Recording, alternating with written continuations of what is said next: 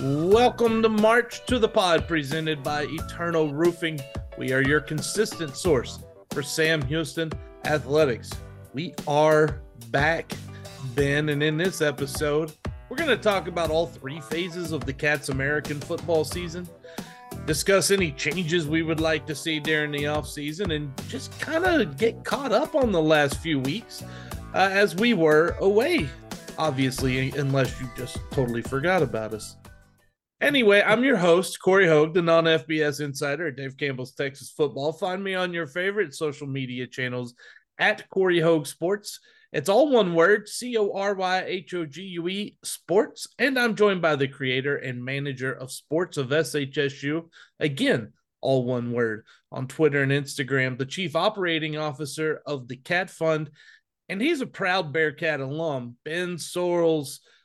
Ben, it has been a couple of weeks, I believe. We missed two episodes, if I remember correctly.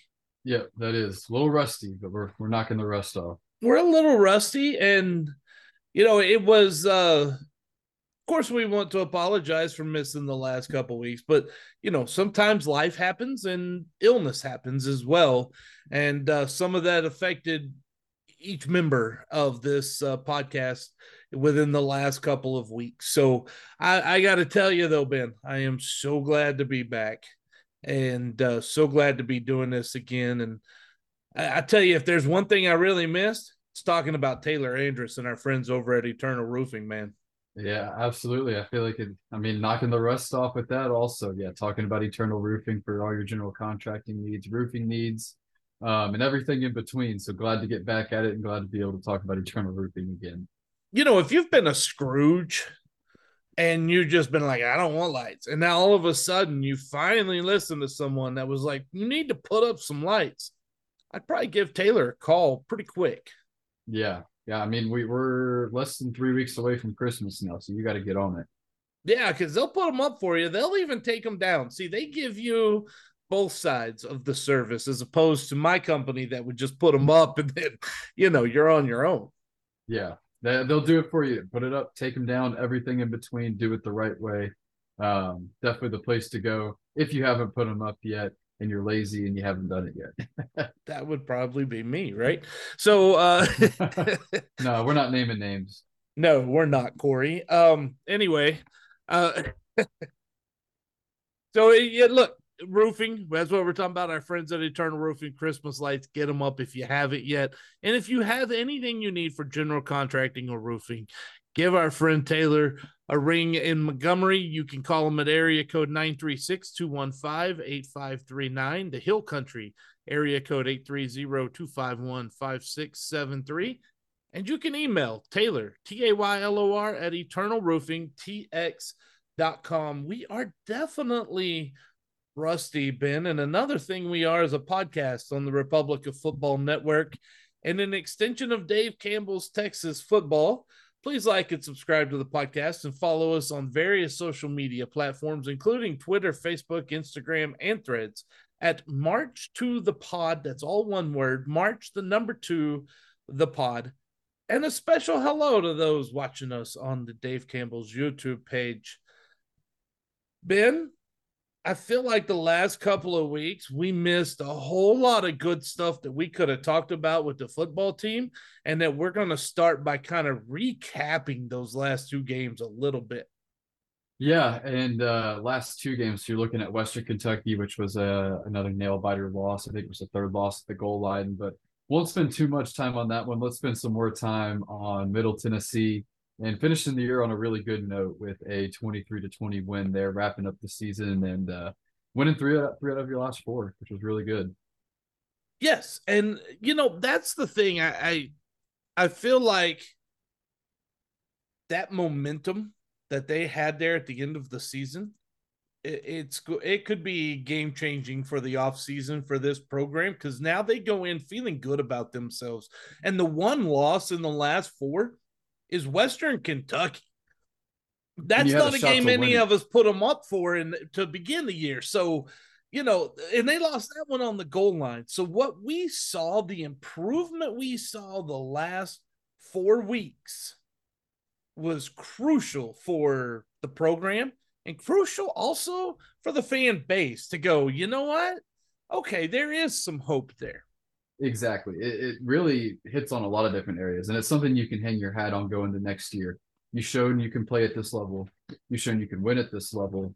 It, you have momentum going into next year. It's something you can kind of push in recruiting, um, which I know we'll get into a little bit later. It's something you can talk on in the transfer portal, not just show that you were close in games, but you won games at this level. So um, it's really a big momentum boost going into next year, uh, returning a lot of people um, at the moment, which is a really good sign. But it's also really good that you can carry over this momentum because you went in maybe one and eleven, uh, even though you did return a lot of guys, you weren't feeling great about yourself. But man, it it feels good to win and to end the year on a win. Um, I think that's even better. So it is, and thinking back, and and I I don't remember if I mentioned that that um that Kennesaw win could spark something I don't know if I rem- if I mentioned that back then, but that last drive and how they went down and they overcame all the demons they'd been facing all year long, right? Like they had been so close and finding ways to lose and inventing ways to lose at times. They invented a way to win. They remembered it. And once they tasted that, it was look, winning can change things and, and learning how to win is a real thing. And once they learned it, they got that momentum and they just kept building it and they kept it all the way through the end of the season. And it all starts with that one drive. And I also think part of that is because it ended with a guy getting a full ride scholarship. Yeah, that was cool. Seeing Colby Sessums get a full ride scholarship. And man, he had one heck of a year. Um, just really, I mean, kicker spot was a, a question um, coming into this year, but I don't think there's any questions going forward. You've got him for three more years, and that's really big. And yeah, we both talked about how that Kennesaw game could kind of propel you. And last three games, I mean, really came down to one drive, and in two out of the three, you found a way to make a winning play.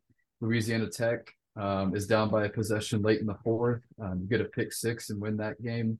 Um, couldn't figure it out there at the goal line against Western Kentucky. Uh, but then you came back and made a defensive stand um, kept them just enough out of field goal range to beat Middle Tennessee. So um, found a way to win against Kennesaw, and it kind of translated to those last few weeks. Yeah, I mean, you found a way to just keep them just out of range of the kicker and start a nice little melee to get yourself on Sports Center as well the end of season. That that's a lot of positive, Ben. It, I mean, what do they say? Any publicity is good publicity. yeah, yeah.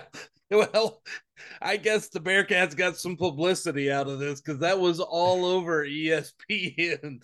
yeah, uh, I mean, uh, it was interesting. That's for sure. I, I definitely think, and I think we all know Sam Houston kind of instigated it, and then Middle Tennessee kind of took it a couple notches. One of their players even got into the stands um, after the camera cut. So yeah, it was a little wild. Definitely was on our end that it got started, but I think Middle Tennessee kind of escalated it from there, and that's all I'll have to say about it. Oh, but it's not.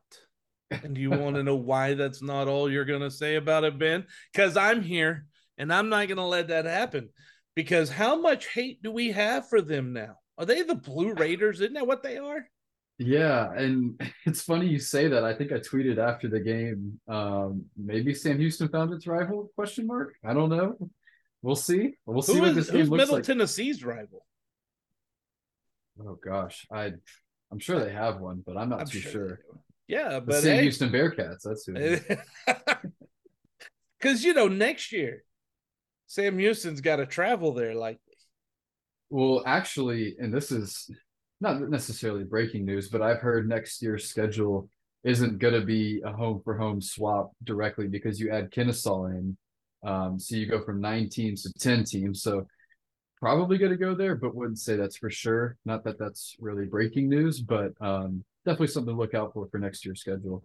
Either way, though, that means next year's game, if they play Middle Tennessee, it, you know, it's going to be, it, it's, there i don't know if the, how much of this will be remembered though that's the thing ben that that's what would make it a rivalry is how much gets remembered and i don't know how much they'll remember it because they've already had what 25 guys hit the portal i don't know if they'll have any players left from this year's team by the time next year rolls around maybe they they hit the portal. They're like, man, you didn't come to my defense. Get, I'm, I'm out. We'll see. Yeah, we'll see where the game's played and how many players remember it. Yeah, yeah. Well, you know, and a lot of times, let's face it, rivalries are made by the fans, not the players. The players on the field just kind of help us get it going. But I, I'm not sure the fan bases have interacted as much since either. Yeah, it's really interesting. There's really, I mean, FIU's got a couple good podcasts and, and beat writers. Liberty's got a big fan base. Jacksonville State's got a nice fan base. Uh, UTEP and New Mexico State, we've interacted with them some, but really haven't seen a lot from Middle Tennessee. Like I don't even, I can't really think of any that I've, I've interacted with on on Twitter or X or seen other people interact with. So um, I don't know. Can it be a rivalry if they have no fans? I'm just kidding. I keep they, throwing look. I keep taking shots at them. I'm taking sorry. all kinds of pot shots. anyway, that was fun. yeah. Is there anything else we missed over the last couple weeks? Um, yeah, transfer portal is officially open. Um, we'll get into this a little bit more in the final segment. Have a couple names that have entered, but really the only one of note so far is Donovan Adkins, who saw a considerable amount of time there in the secondary. Was a pretty good player for us he had the punt block against SFA last year to kind of swing that game. So uh, best of luck luck on him uh, for him where he's going next. But yeah, that's really the only uh, notable thing that's happened since the end of the year. Yeah, we'll definitely get into uh, to that portal and stuff. But what about uh, on the basketball court? I know that's been going. How's the the men's and women's teams been been handling business? Yeah, women actually play at Texas Tech tonight, so it'll be interesting to kind of see how they do. Got a, a win against Florida A&M a couple days ago, moved to four and two on the year. Uh, men are five and four, coming off probably their best performance of the game, just kind of slapping Lamar around. Was up about 30, 40 points the entire game. Um, they're five and four, starting to get healthy. We've seen uh, Doumbia, Souleymane Doumbia, and Cam Huefner come back. Um, Kian Scroggins did miss this last game, and he's been averaging almost a double double the past couple weeks. Um, so starting to get healthy. Um, they go to Missouri State Saturday, which is going to be a good road test, and then they come back and play ULM this uh, next week on Tuesday night. So I think the team's heading in the right direction, and uh, yeah, both teams are doing pretty well. Awesome. That is good news. So with that in mind, let's get back over to the American football side of things and talk about that Kats offense. And it, you know what, man? I'm just gonna give a, I'm gonna give a broad statement, and then you could tell me how accurate I am about this. This is an offense that started the season not very good, and got gradually better throughout, and then remarkably better out the last five or six weeks. I think that's a really fair statement. We kind of talked about it a couple weeks ago too, why it was such a slow start. But I think when you look at the offense as a whole, extremely disappointing to start the year. But I think they ended on a really strong note, especially considering how many injuries they had. I mean, last game of the season didn't have both your starting tackles, both your two starting tight ends, um, had barely one of your top four or five running backs healthy, um, had a couple receivers out. So to see the progress they made and what they were able to do and kind of adapt throughout the year was really encouraging. And I think it's a really good thing you can lean on going into next year. Yeah, after the New Mexico State game, they scored at least 20 points. In, yeah, in 20 games. Yeah, 27, 34, 24, 42, 23, 23. So you're averaging upper 20s, mid 20s a game, which is it's not incredible, but it's right about average probably. Yeah, well, with a good defense, that will get you quite a few wins. And as you've seen, uh, you know, the 42, 24, 23, uh, when they score, well, when they can score in the 20s, they're at least a lot closer to having a chance to win. yeah. And uh and when they start fast too, I mean, in those games they've won, they came out and moved the ball and scored early, which I think was a big thing. When they played from behind this year, I think they got a little ahead of themselves and tried to throw it a little too much. It wasn't a great running team, but when they could mix in the run, that's when they were really effective and could move the ball. So those last couple weeks, really the last month of the season, they were able to score early. And I think that was also a big reason why they were able to kind of find a groove there towards the end. Yeah, that, it makes sense. And I was just kind of looking ahead at next year's non-conference schedule on the website, and you know, one of the things about this season they had to take who they could get. They took a BYU, they they got an Air Force, they took a Houston, right? That's a that's a hard way to go. They they did have a Kennesaw in there, uh, but Kennesaw is also transitioning. They're kind of in the same same phase, so that's really a lot more even. Looking ahead to next year, it is better. There's not as many Power Five programs on there. There is one. Uh, but it won't be easy next year during their non-conference either. Yeah, I think it's easier than this year. I don't think it's going to be easy. I mean, we've seen what Texas State did this year, the kind of turnaround they had. Rice had a pretty good year. Um, UCF is no slouch. So, um, yeah, it's not going to be easy, but it was definitely, I think it'll be easier than this year. Um, looking at uh, Cory, who's your MVP of the offense this year? Do you have anyone that stands out or any names that that come to mind with thinking of this year's offense? Yeah, there's only one I could think of, man. That's Keegan. That guy, that that guy took so much heat, has taken so much heat for a few years. Like I've heard a lot, I've I've read, guys, I read, right? Like I see what you're saying about Keegan. And that guy doesn't care it's almost like he's not even hearing you anymore because all he does is go out there and lead that offense.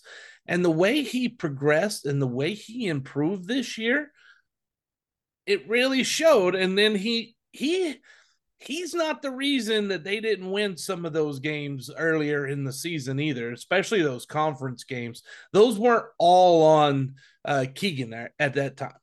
Right. And I think Keegan, I'm glad you brought up Keegan because I was going to take the easy route and go Noah Smith, which I'm sure we'll get into here in a minute. But I'm glad you brought up Keegan. And we kind of uh, talked about him more towards the end um, of the season. But did it was a guy that kept you in every game. Was was he a guy that was going to set the world on fire and go win games single handedly?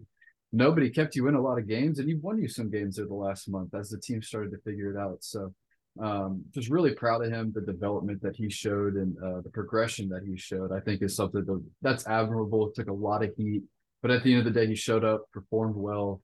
Didn't have a lot of weapons around him, especially at the end of the year, but he still found a way to get it done. Yeah, and look, Trent Dilfer won a Super Bowl, right? You don't have to be Tom Brady to or Patrick Mahomes to win a Super Bowl. You can win a Super Bowl if you've got – a guy who knows how to manage the offense. They do call it a game manager. I don't necessarily like that word, but I I also think that's not necessarily a bad thing. I think it gets a bad rap. I think being a game manager is the kind of quarterback a lot of coaches would rather have a lot of times because you at least are getting that consistency. And that's what I, i've seen from keegan is as he got better then he started getting that consistency and that's going to be the key for him. Yeah and, and that was the key i mean he had a great career here. I mean in just his kind of final stats he had 16 total touchdowns 63% completion percentage this year 2500 yards um, 11 11 interceptions which was a little high that was probably the biggest knock on him uh, turned the ball over a little too much but I mean, 16 touchdowns, 63% completion. Um, I think he did well. He did just enough. And um, yeah, we'll see what the quarterback situation looks like going into next year. Okay, so now let's talk about that running back room.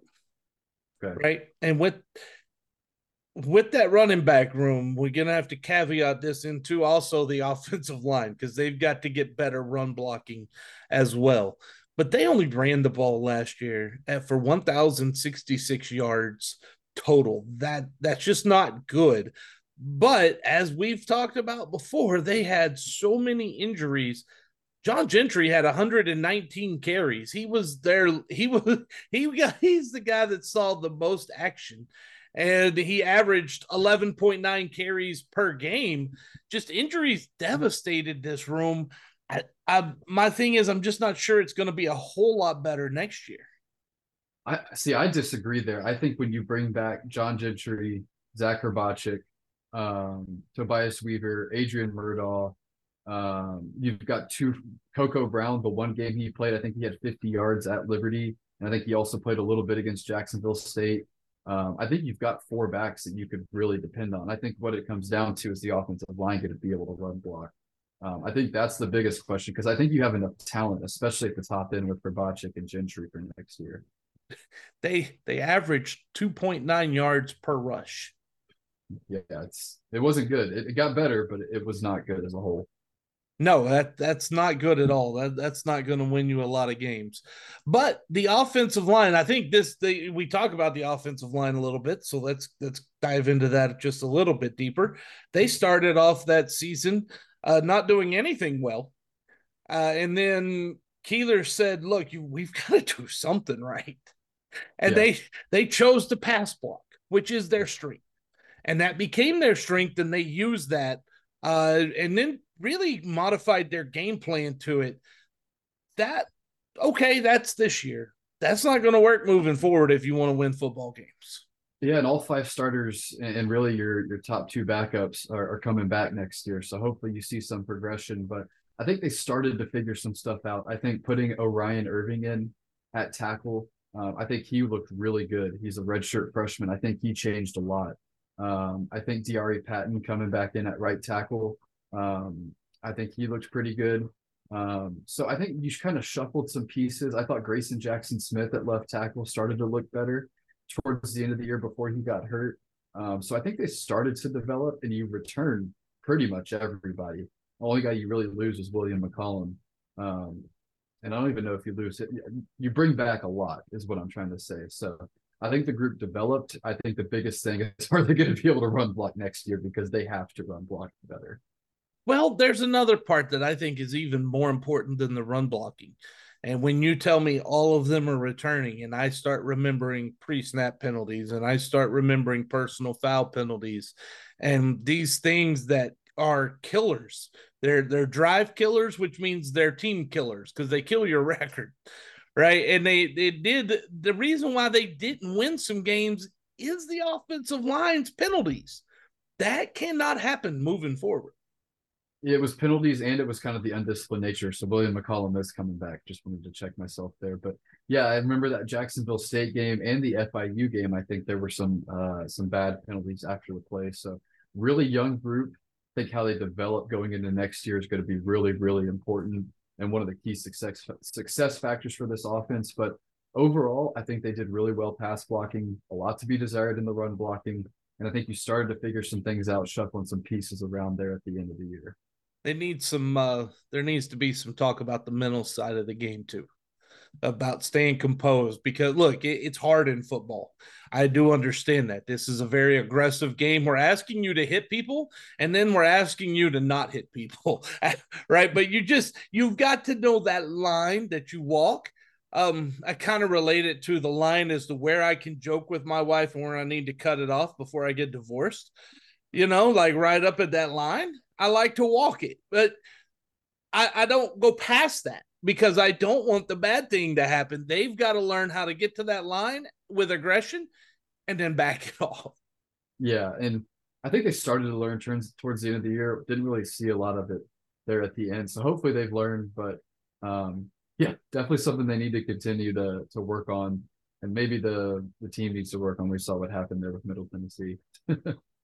Yeah, and I probably shouldn't get so close to that line with my wife, but I'm going to keep doing it. So yeah, whatever. yeah. I mean, well, come on, Cory.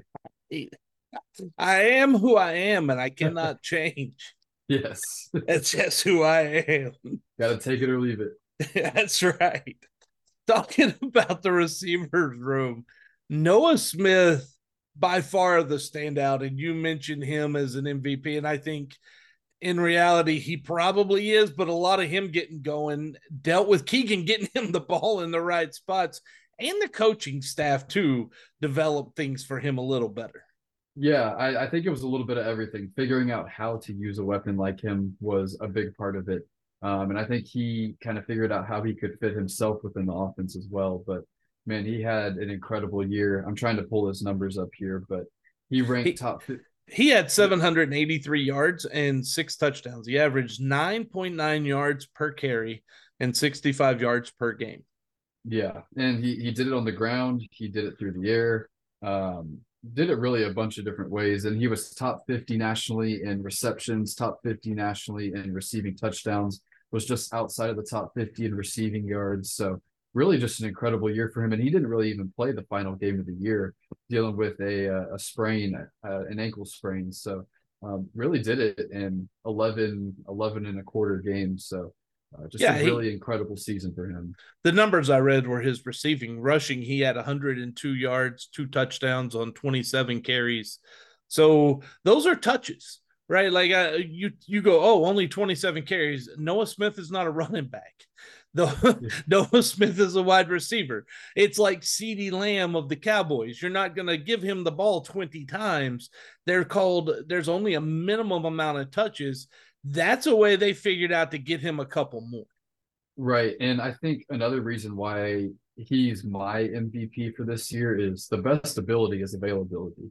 I mean, out of all your top skill guys, Grabacic, Gentry, uh, Humphreys, Addae, and him, he was the only one that stayed healthy the entire season. So, um, man, just props to him. An incredible year, a lot of touches. I think over hundred total for the season. So I know that that uh, that tallies up. So took a lot of hits, made some big plays for us, and uh, yeah, really had an incredible season. Yes, he did, but he's also a very good player, not just because everyone else got injured. Um, yes, yes. I just, I, I heard what you said. I just kind of started giggling to myself. best, hey, this season for us, the best ability was availability. I mean, everybody. He was the only guy left, really. You're the MVP point. for being healthy. Thank you. that was part of it, not all of it. He's incredible too. He is. He is.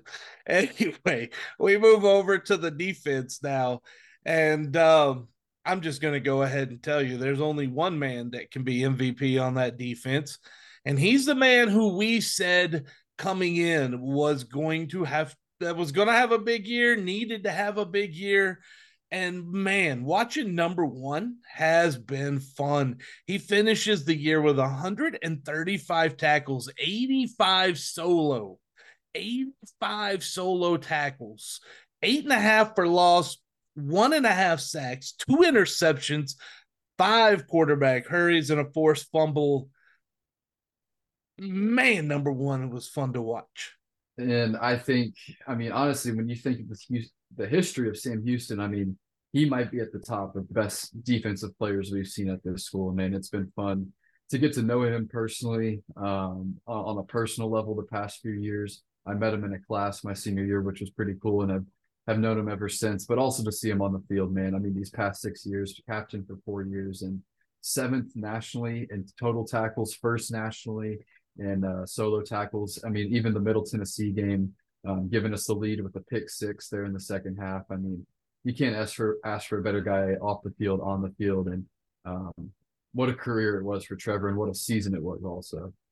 Yes, no, nah, it was great, and it was fun watching Trevor for for all these years, and covering him was was certainly fun. But you know, he he leaves. I, they probably put him down as a linebacker, um, but he does leave a hole in the defense. Uh, but right behind him is a junior that's not bad himself. Kavion Gaither had a really good, almost in a way, a breakout year for for him.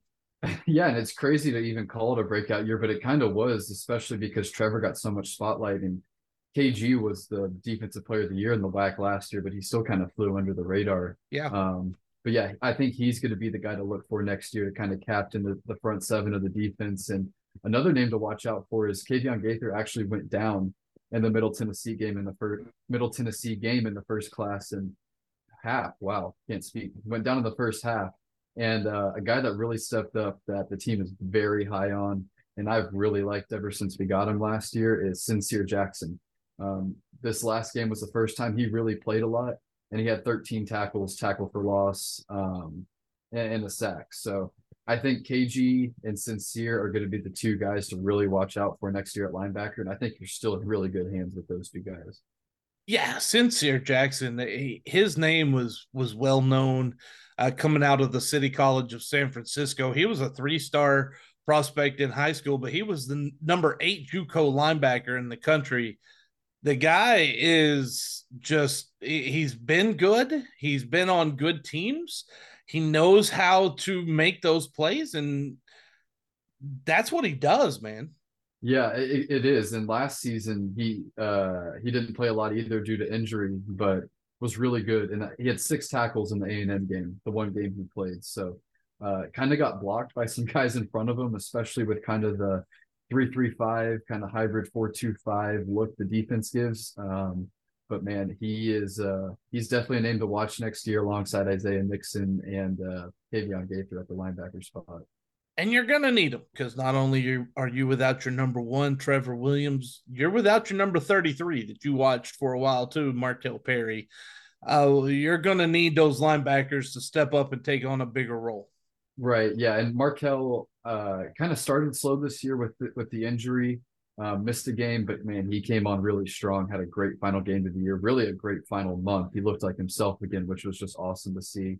And I think Isaiah Nixon is going to be the guy to watch for to kind of fill his role. So I think Isaiah did a good job of it this year. You can't completely replace Markel, but I think you can get close to it with Isaiah. So excited to see what he can do for this next year.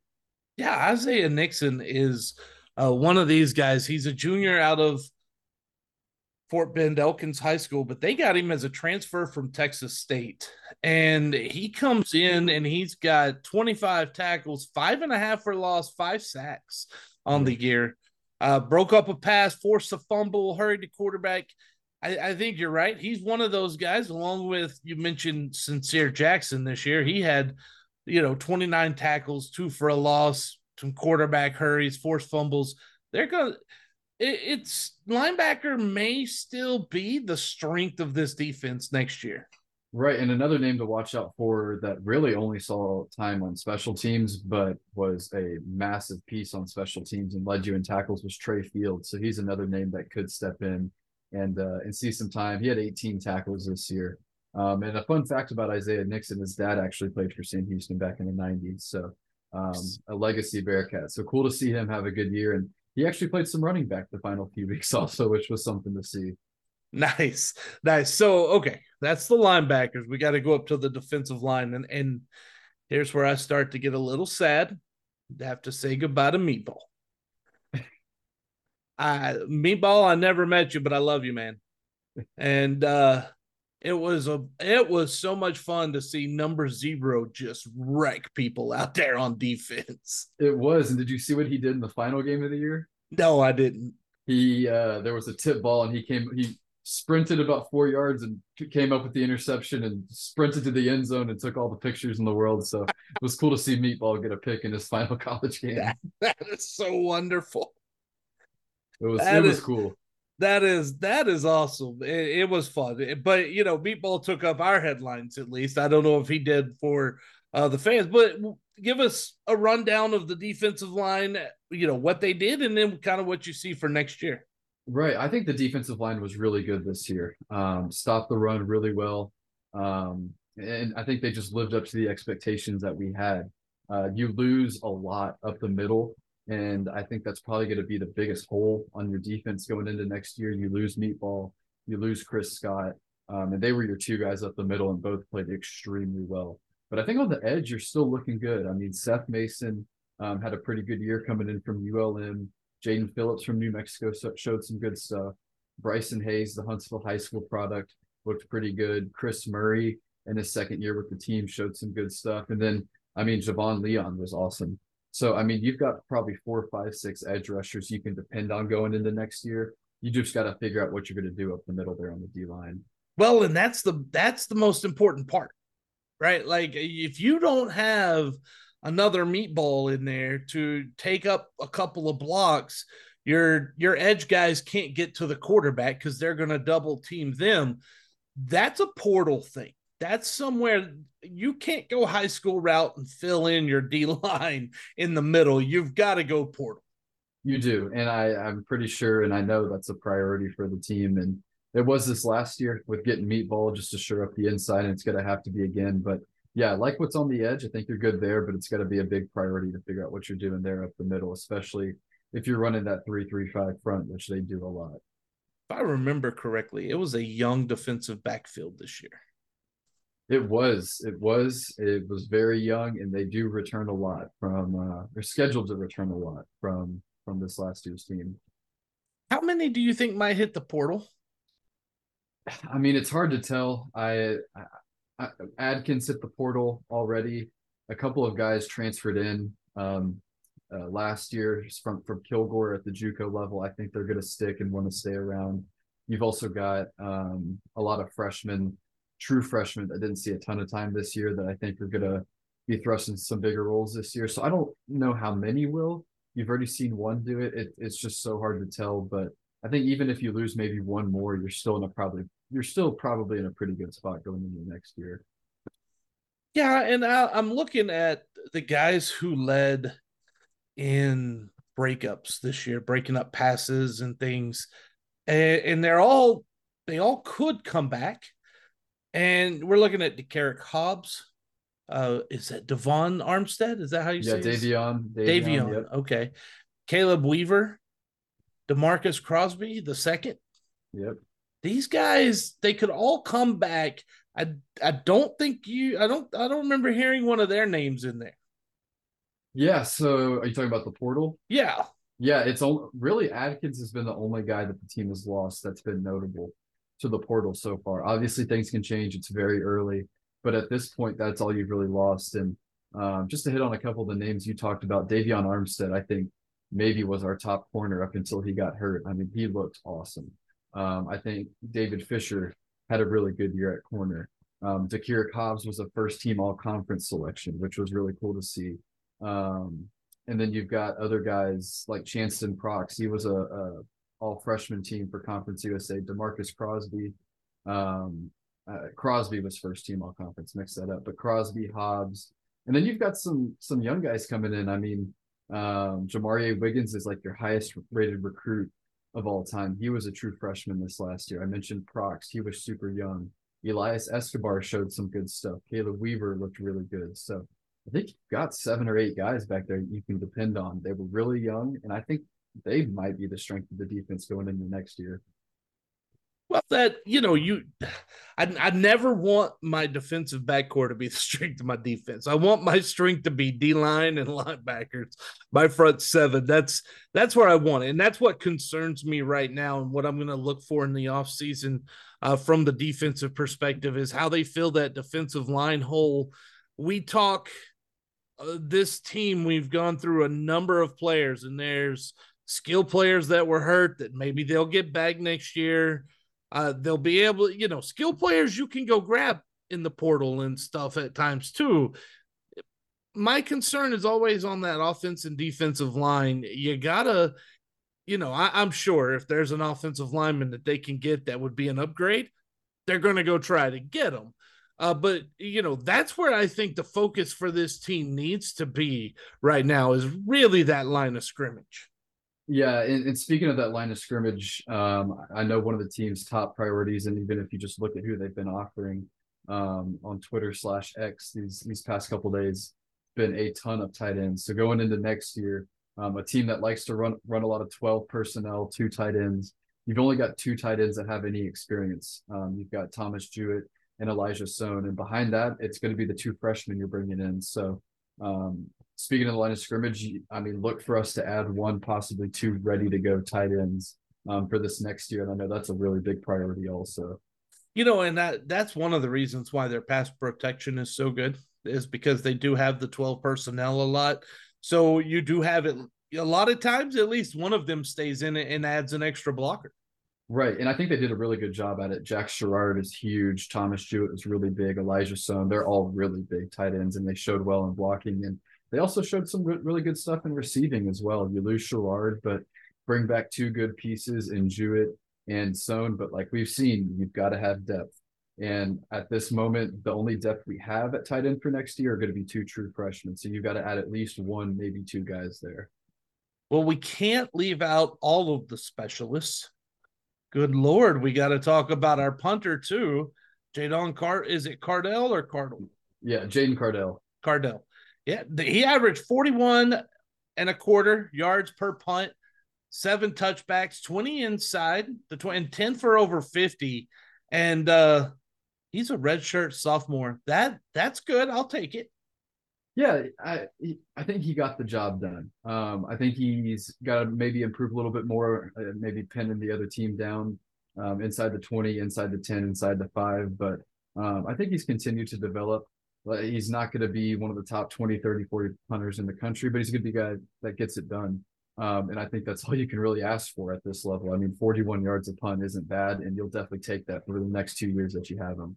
You you might he might need to work on a little bit of height, is one yeah. of the things I see because that uh, he had 20 of 75 punts inside the 20. Okay but only 22 fair catches. Yeah, and that is and that is a good point. I didn't even think about that. He really that a lot of times that's getting it high enough that it gives your coverage team time to get down there and uh and make the you know surround them and keep them right there hemmed in. He certainly got a lot of work in, especially the first month of the season. That is for sure. He was swinging that leg quite often. Well, so was Colby Sessums, and we talked about him earlier uh, boy, he he will we'll mention him again. Along of 53, he was two or three from from 50 plus, one of three from 40 to 49. But when he got inside there, he was eight for eight inside 40.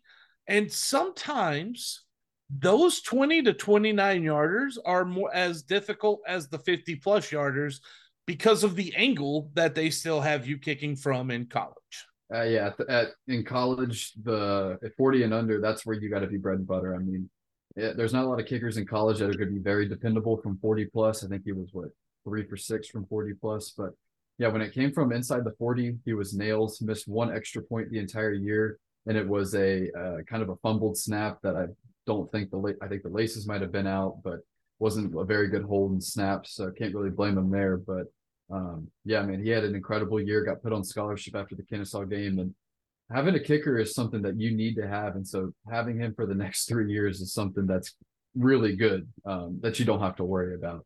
Well, it is. So you know what else is really good? The cat fund is really good. Tell us some some things, man. We haven't talked in a couple weeks. We got to catch up. What's going on with the cat fund? Exciting times. Yeah, I know we've talked a lot about basketball, and our deals with nine players have officially started. Um, some people have probably seen some social media posts from some of those guys, but yeah, officially started with nine players, and those deals are going to run here for the next couple months throughout the season, a little bit after the season also. Um, so yeah, really exciting time. Make sure you sign up today. Um, obviously, uh, got a big push here with football uh, season done, and we got another one coming up. So uh, cat-fund.com is definitely the place to go. Um, a lot of good stuff there. You get a lot of cool member perks um, you get to support these athletes and support these players, which is the biggest thing. So Christmas time. And if you support the cat fund and you get one of these member perks, that could be a gift if you're not necessarily wanting it. Yes. Yeah. You never know. I mean, especially if you pay uh, the annual rate instead of the the monthly rate, you'll get that stuff a little quicker. And I'm shipping some more footballs out here this week. So um, those might show up here in the next week or two. So yeah, definitely could could get some cool stuff for Christmas. Oh, you've got Christmas gifts. You didn't even think about that, did you? I didn't. Yeah, I mean, I'm ready. I'm ready to play Santa Claus and uh, give some gifts to some Bearkat fans. well, you know who else is ready to play Santa Claus? Taylor Andrus over at Eternal Roofing, and he can be your Santa Claus because he can climb up there and tell you if your roof is good or bad. Is your roof on the naughty or nice list, Ben Soros? Uh, I think it's on the I think it's on the nice list thanks to my apartment, and I hope it stays that way. But if it doesn't, I know who I know who they should call. You should probably tell them to get a hold of Taylor at Eternal Roofing and, and anybody at Eternal Roofing because that's the place that's going to repair your roof, commercial or residential. They offer free detailed roof inspections. They're going to give you fast fast service, no high pressure sales pitches eh, look, home, outdoors, we talk roof, they are eternal roofing. That obviously is the focus. Indoors, too, they can do your crown molding, they can do gutters, garage doors, anything you need done around the outside of your house. They're the ones to call. give them a call today. You can get a hold of Eternal Roofing in the Hill Country at area code 830-251-5673. In the Montgomery County area, area code 936-215-8539. And if you want to get them by email, Taylor, T-A-Y-L-O-R at eternalroofingtx.com. And when you when you do that, also put into your browser eternalroofingtx.com go look at their website and they have they have a gallery that they like to update of all the different houses and different things they've done. It is exceptional work. You will not be disappointed in there in, in the quality of work that you get from from our friends at eternal roofing yeah definitely the place to go and a bearkat owned business as well you haven't been with us for a while that is uh, another perk of working with eternal and doing it the right way um, great company and a bearkat company got to be a Bearkat company, right? We ain't letting no Blue Raiders come in here for anything. Man, and speaking of Blue Raiders, they just hired their next head coach. They're uh Derek Mason is their next head coach. Oh yeah. Well, look Who at cares that. about them? well, the first thing he's got to do is figure out what what that fight was about, right?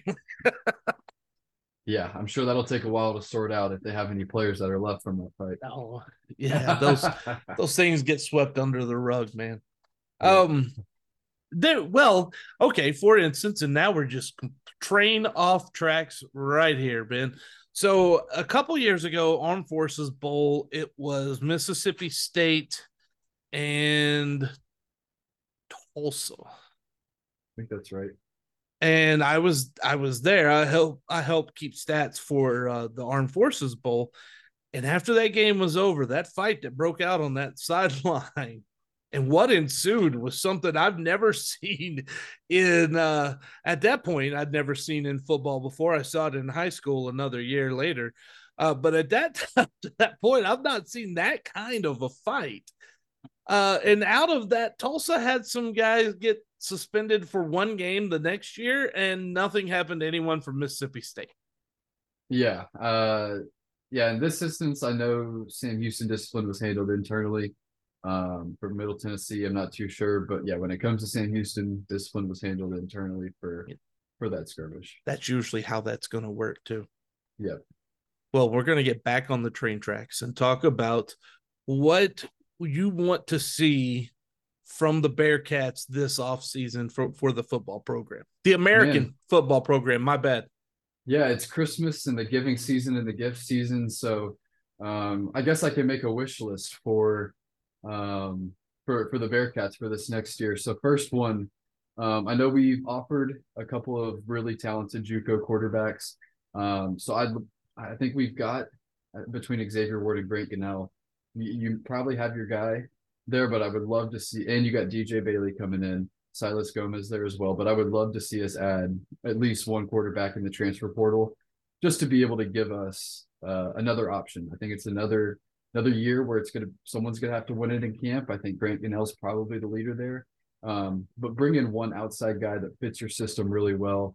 Um, and Cam Peters, the Kilgore quarterback, fits the system well, was on a visit um, uh, two weeks ago now for the for the Middle Tennessee game. So he could be your guy, but would like to see us uh, maybe bring in one quarterback just to bring in another guy to to compete for the starting job. How much do you know about uh, that gentleman from Kilgore? Yeah, man, he's talented. Was player of the year um, in their conference at, at Kilgore. Uh, another guy that was on a visit was Michael Phoenix, wide receiver. He was also he also got some accolades in conference. So yeah, fits the system really well. Uh, fits our offense really well. Was super talented. I think he threw 26 touchdowns and five interceptions, something like that, this last year. So I think he's a, and he he played at uh, UTSA for a couple years. Didn't really see the field a lot, but um, I think he's a guy that if you bring him in, I'm not going to say he's going to win the job, but he's a guy that can push others and might be able to. He's a guy that was the missing piece of a Kilgore team that just made an appearance in the national semifinals uh, before they lost on the road to Iowa Western on Sunday. This, you know, when I talked to their coach, uh, Willie Gooden, uh, in the preseason, I said, man, all you need is a quarterback. He goes, I hope I have one now. Well, he did. And the fact that that guy could come in, are you, you know, a quarterback away at at Sam Houston. I don't know that you're a quarterback away because I think Keegan was solid enough. Uh, but you need someone who can at least be at the level that Keegan was when he departed, or else you're taking a step backwards. Yeah, and I, I think Grant can definitely play at his level, Grant Gunnell. Um, but I mean, you've got to bring in options, you've got to bring in depth. Um, you don't know exactly what you're going to get from Xavier Ward. DJ Bailey's a freshman, haven't seen any of Silas Gomez. And so if you bring in a guy that's played um, and played at a high level um, at the college level, I think that's something you need. Don't necessarily think we need to go out and grab a starter. I think we've still got some good pieces there, but I, I think it would be really good if a guy like Cam Peters were to commit for us. I also think it's important that uh, this is where, and this is one of the few times in this podcast where my experience actually can be helpful uh, as the non FBS guy for Dave Campbell's. Uh, I, let me let me put it this way. I, I'll make it as easy as possible. I watch a lot of football. I watch a lot of football at a lot of levels. Obviously, the NFL that's a level above. FBS that's that's a really that's below the NFL, but it, it's right there. After that is good JUCO football. If you're talking top five, top 10 in the country in foot, those JUCO teams, you put them in the FCS and they're going to do damage. And those are freshmen and sophomores we're talking about here on these teams. I mean, these guys, the level of football, the level of talent at these places is tremendous. And the fact that, you know, you've got a team that just made the national semifinals. They were ranked number three in the country, went to Iowa Western. I, on that field Sunday, Ben, I'm going to go ahead and project probably 10 of those guys combined from the two teams will be in the NFL soon within the yeah, next I mean, like three or four years. And just to kind of give it reference too, you picked up two Kilgore DBs from last year. Um, DeKirk Hobbs had 38 tackles, and Demarcus Crosby, the other one, was a first team all conference player. So um, you can definitely pull from the JUCO level. And Malik Phillips, a, a, wide receiver that that played well for us this last year, played at New Mexico Military. He had a really nice year. So the, the three JUCO guys that you went out and grabbed all performed at a really high level and started for you pretty much.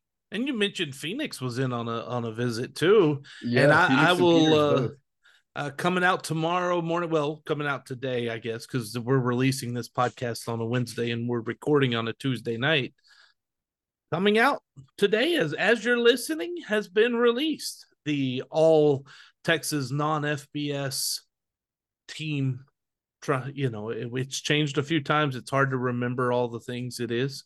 It's the All Texas non F. It's a lot of hyphens, Ben. All Texas non FBS team for 2023 is out, uh, and you will see on there there is there is representation from the Southwestern Junior College Football Conference. There's a guy from Tyler. There's a guy from Trinity Valley. There's a guy uh, from Kilgore. I, I mean, you have just an amazing level of talent down there. Yeah. And uh, we'll see if some of these guys end up on the list. Got to check also, it out at Texas shameless football. shameless plug on texasfootball.com, right? Yeah, there, there you go. That's what I'm trying to get to. well, yeah. I could tell the reason why I say that is because Phoenix was on my list of guys, but dude, let me tell you something. It's not easy to pick that team. Yeah. I mean, there's a lot of talent. And there's if a lot you're of a wide re- too. Yes, there there's 35 teams. If you're a wide receiver and you don't have at least a thousand yards, you're probably not getting on the team. Yeah, and I mean, it's even like Noah Smith. Noah Smith didn't even make the top two teams in Conference USA. There's just a lot of wide receiver talent out there, and you need as much as you can get. Yeah, that's yeah. and that's the thing. Skill talent you can find. I that, I relate it to basketball in that it's hard to find those big guys in basketball, same as it is in football, and it just means different things. Big guys in football are your line of scrimmage. Big guys in basketball are your post players, right? So it's hard to find those. Not everyone is born and grows up to be six eight to seven foot tall, you know, and not everyone is born to be six four, six six, and 320, 330 pounds. So the amount of them are there's actually a lot less of them typically than there are the people that grow up and can run really fast. It seems like Ben. So there's just a plethora of skill players. Yeah, and, and staying with skill players, I think the second thing that I want to look for this offseason and and kind of hoping for is um, to see our skill guys return and get healthy. Um, if you imagine a Sam Houston offense next year, obviously quarterback's kind of up in the air, but running back, you've got Gentry and Hrbacek, your top two. You've got Stone and Jewett at tight end. And then at wide receiver, you've got Ife Adeyi, Quavez Humphreys, and Noah Smith and Malik Phillips. I mean, that's that's an offense right there. And there's some pieces. And so um, obviously a lot of injuries, got really banged up this last year. So hoping they can all be healthy, ready to go for next year, and we can hold on to those guys. You know, if we had more time for our podcast, we would have made a complete bit out of this last segment. And because we would have had Ben's wish list for cat's claws, and we would have had a whole big it could have been recorded pre, you know, video. All we could have made it really good. Well, we don't have that kind of money or facilities or anything like that. What else, Ben, is on your your wish list for cat's claws? Yeah, I think the last thing is uh yeah, the defensive tackle. That's uh that's the biggest one. I think that's probably the biggest need outside of tight ends and the biggest need on the defensive side of the ball is there at the nose tackle, defensive tackle position and what can you add there? Um had some really good ones with Joe Wallace and Meatball and Chris Scott the past couple of years. And so I think that's probably the last thing on the wish list is um, to get probably two interior defensive linemen and then maybe add one more linebacker I think you've got some good top end talent there, but obviously you got to have depth. Um, and we've seen that this last year. D line is the most important position for me for that they need to address in the offseason. Yeah, I think the interior of it, um, like I yes. said, good on the outside, but the interior. You, yeah, you, when I say D line, I'm not talking our edge rusher. A, a lot of times in football too, Ben, and and if if you've been following football forever, like I have, uh, there's a there's some terminology that is changing across the the landscape. It starts with the NFL. It starts because we have these guys that are freak athletes like Micah Parsons who can play linebacker, defensive end, cornerback, safety, right? They can play everywhere.